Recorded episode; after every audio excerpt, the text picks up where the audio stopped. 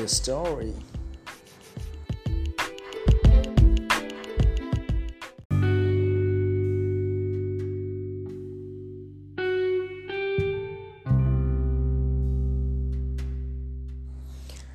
สวัสดีครับ ท่านผู้ฟังทุกท่านนะครับที่ให้เกียรติติดตามรับฟัง วิทยุฟอดแคสต์นะครับ ของทีมงาน The Story นะครับ วันนี้ก็เป็นเหมือนเช่นเคยนะครับพวกเราชาวฟอร์ดแคสต์นะครับ กลับมาพบปะพูดคุยกันนะครับ ด้วยการนำเอาสาระดีๆนะครับ มาฝากกับท่านผู้ฟังผู้ชมนะครับ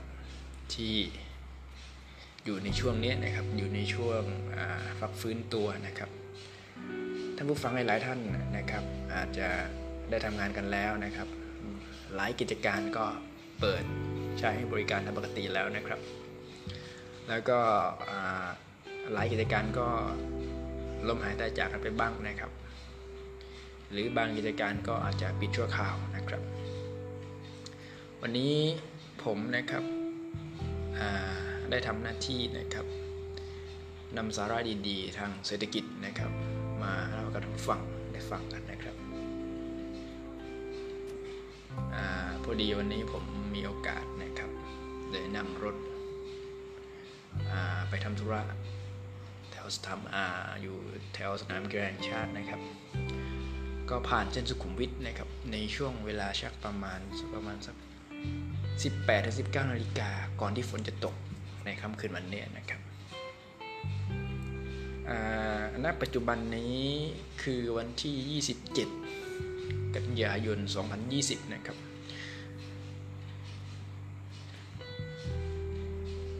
สถานการณ์นะครับ เส้นสุขุมวิทวันนี้รู้สึกว่าค่อนข้างเงียบนะครับ เงียบน่าใจหายนะครับ บอกได้เลยว่าสถานการณ์ที่น่าเป็นห่วงมากนะครับ พูดได้เต็มปากว่าเศรษฐกิจโซนสุขุมวิทนะครับ เป็นโซนหลักนะครับที่ได้รับผลกระทบจากโรคโควิดโดยตรงนะครับ เนื่องจากว่าเศรษฐกิจ ย่านนี้นะครับพึ่งพานักท่องเที่ยวเป็นหลักนะครับ เพราะว่ามีกิจการให้บริการซะส่วนใหญ่นะครับ ไม่ว่าจะเป็นโรงแรมร้านอาหาร หรือห้างสรรพสินค้าหรือแหล่งช้อปปิ้งต่างๆนะครับล้วนจะอยู่ในเส้นสุขุมวิทเกือบจะทั้งหมดนะครับ ฉะนั้นพอตลาดการท่องเที่ยว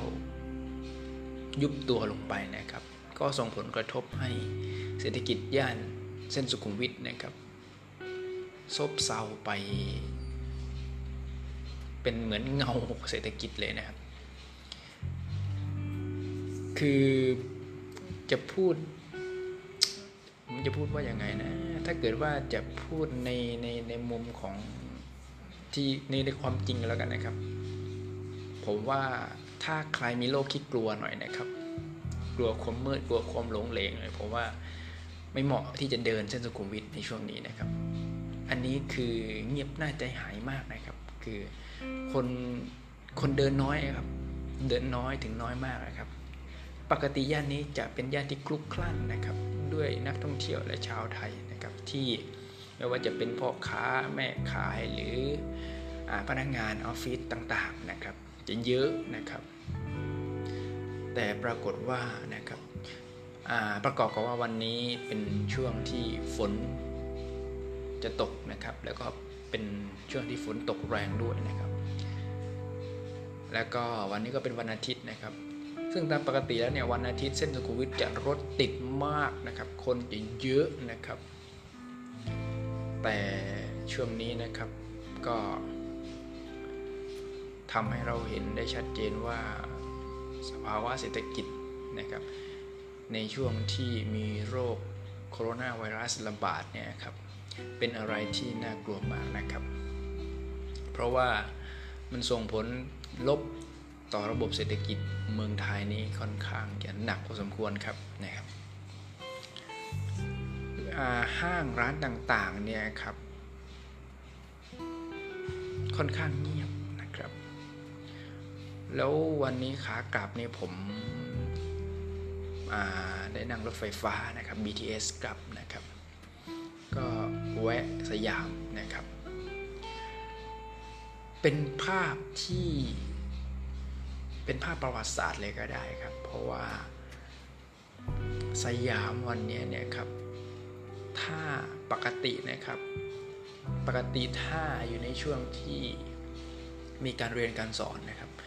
มันจะมีโรงเรียนสาธิตจุฬามหาลัยจุฬาอะไร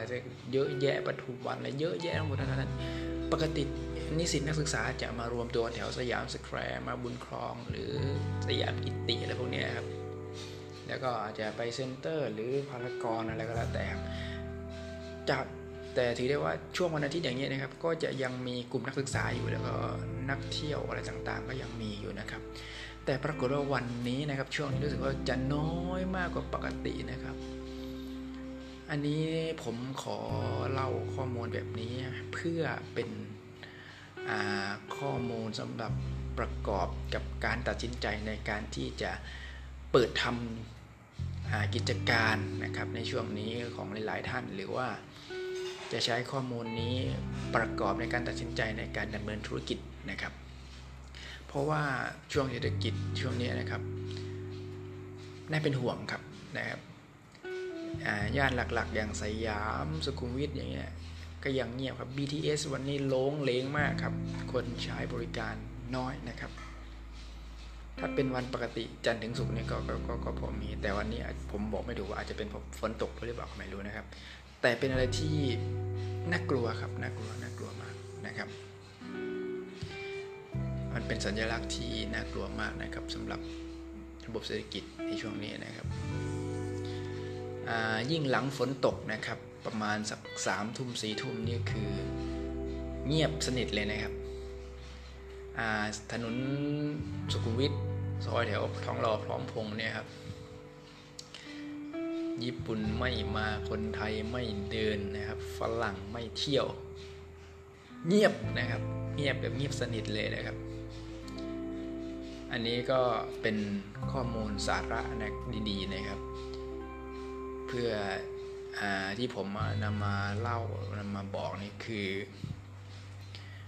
เพื่อให้เป็นสาระดี ๆ นะครับ แล้วก็เป็นข้อมูลที่จะสามารถใช้ในการประกอบในการตัดสินใจนะครับ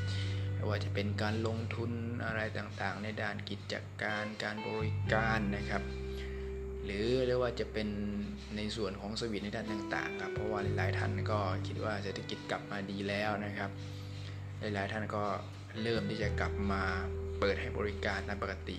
หรือหลายๆท่านอาจจะกำลังที่จะลงทุนในช่วงนี้นะครับ เพื่อที่จะรองรับกับไฮชิชันนะครับเพราะว่าอีกจะไม่นานก็จะเป็นช่วงเดือน ตุลาพฤศจิกาธันวานะครับ ซึ่งเป็นไฮซีชันที่จะมีนักท่องเที่ยวเข้ามาเที่ยวในเมืองไทยเยอะนะครับ แล้วก็เป็นช่วงที่ตลาดเปิดดีนะครับ อันนี้ก็ฝากไว้นะครับ เพื่อเป็นข้อมูลสาระดีๆให้กับท่านผู้ฟังนะครับถามว่าเซนทรัลเวิร์นะครับ วันนี้ที่ผมผ่าน ค่อนข้างจะเงียบอยู่นะครับ แต่วันศุกร์วันศุกร์ที่ผมไปทำธุระที่เซ็นทรัลเวิลด์ก็รู้สึกว่าโซน Groove เนี่ยครับที่เป็นร้านอาหารที่เป็นที่เป็นแหล่งท่องเที่ยวของวัยรุ่นนะครับ ที่มีสถานบันเทิงอะไรต่างๆนี่ก็ถือว่ายังมีการจับจ่ายหรือว่ามีการจองโต๊ะเยอะนะครับมีผู้ใช้บริการเยอะอยู่พอสมควรนะครับเย็นวันศุกร์กับวันเสาร์นะครับถ้าเป็นวันปกติจันทร์ถึงศุกร์ก็พอมีครับมีอยู่ก็ไม่ถือว่า คึกครื้นหรือคึกคักมากนะครับ แต่ก็พอมีแต่ก็ไม่เงียบมากสำหรับเซ็นทรัลเวิลด์สยามนะครับวันปกติก็ถือว่ายังใช้ได้ครับ แต่ช่วงช่วงค่ำนะครับก็จะเงียบๆหายๆกันไปนะครับ ตามสภาวะเศรษฐกิจนะครับ เพราะว่าช่วงนี้หลาย ๆ ท่านก็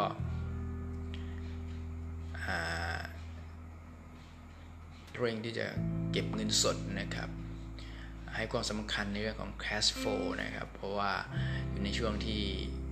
อะไรก็ไม่แน่นอนนะครับ รายใหญ่อาจจะยังพออยู่ได้นะครับ แต่รายเล็กไม่แน่นะครับดังนั้นก็วันนี้นะครับ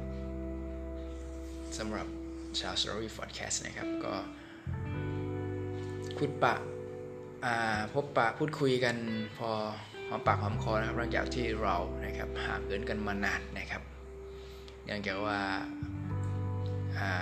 สาระดีๆก็มีบ้างนะครับ แต่จะเป็นในสถานะที่มันซ้ำๆนะครับ ก็ยังไม่มีอะไรคืบหน้าทางเราก็จะไม่ค่อยนำเสนอเท่าไหร่นะครับจะมีเรื่องการเปลี่ยนแปลงที่มันมีสาระที่มันโดดเด่นนะครับ เราจะได้มาพบปะพูดคุยกันนะครับ อย่างาเรื่องการเมืองหรือเศรษฐกิจอะไรพวกนี้การเมืองก็ไม่เท่าไหร่ครับไม่กล้าพูดนะฮะแต่เศรษฐกิจนี้ ต้องรอติดตามข่าวจากกระทรวงการท่องเที่ยวด้วยครับว่าช่วงนี้ทางรัฐบาลจะยังไงครับ จะเปิดพัทยาไหมภูเก็ตไหมนะครับ ในระบบชาวบับเบิลไหมหรือยังไงนะครับ แต่ถามว่าการเดินทางเข้าออกนอกประเทศช่วงนี้มีหรือยังครับ มีแล้วครับ แต่ทางรัฐบาลยังไม่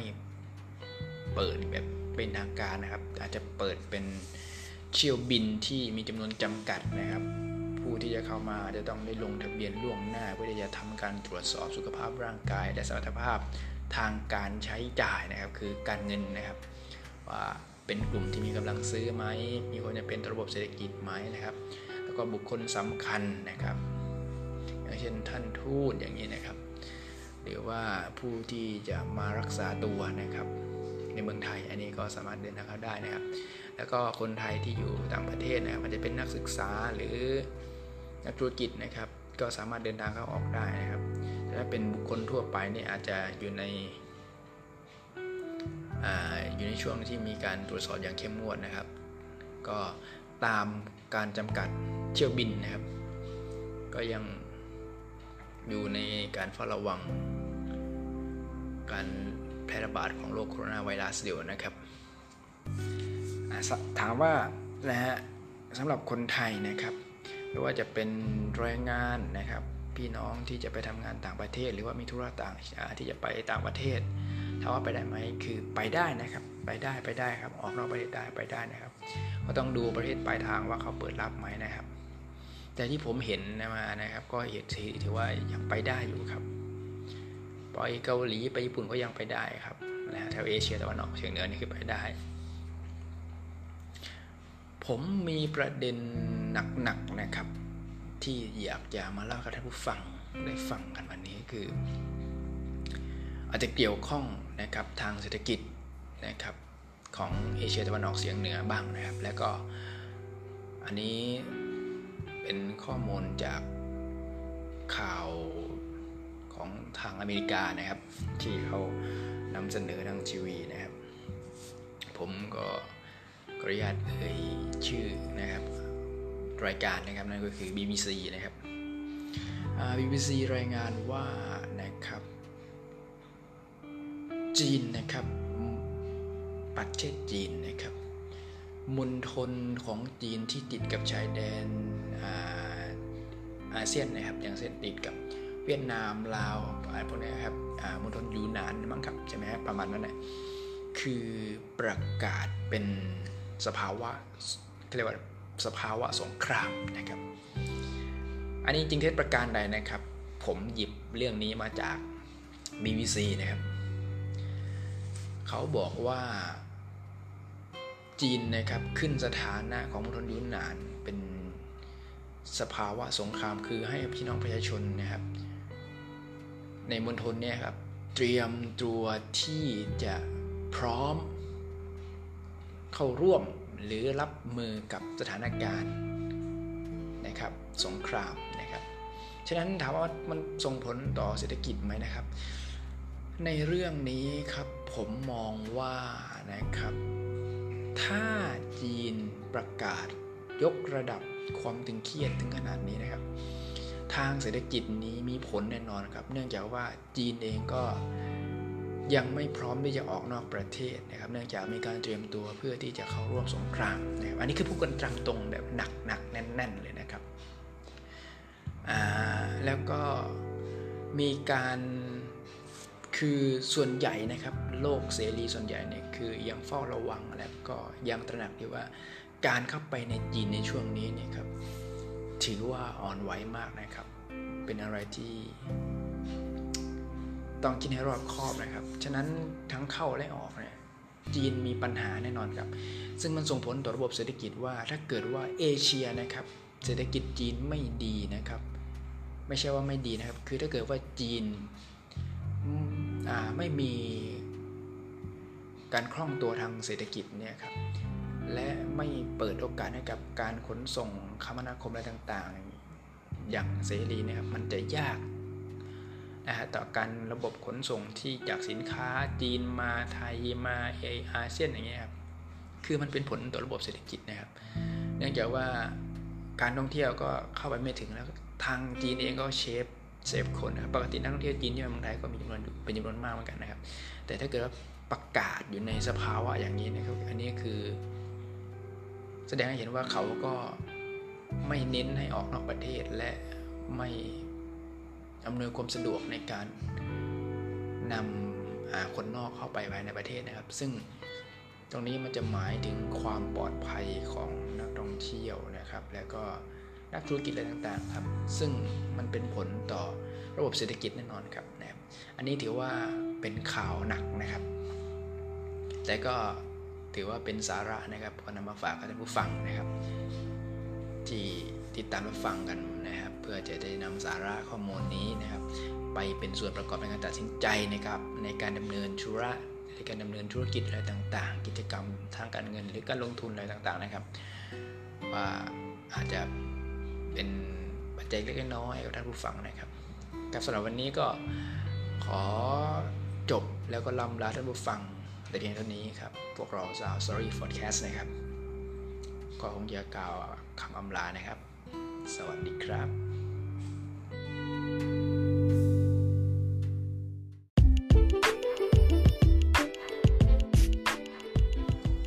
The Story for Chat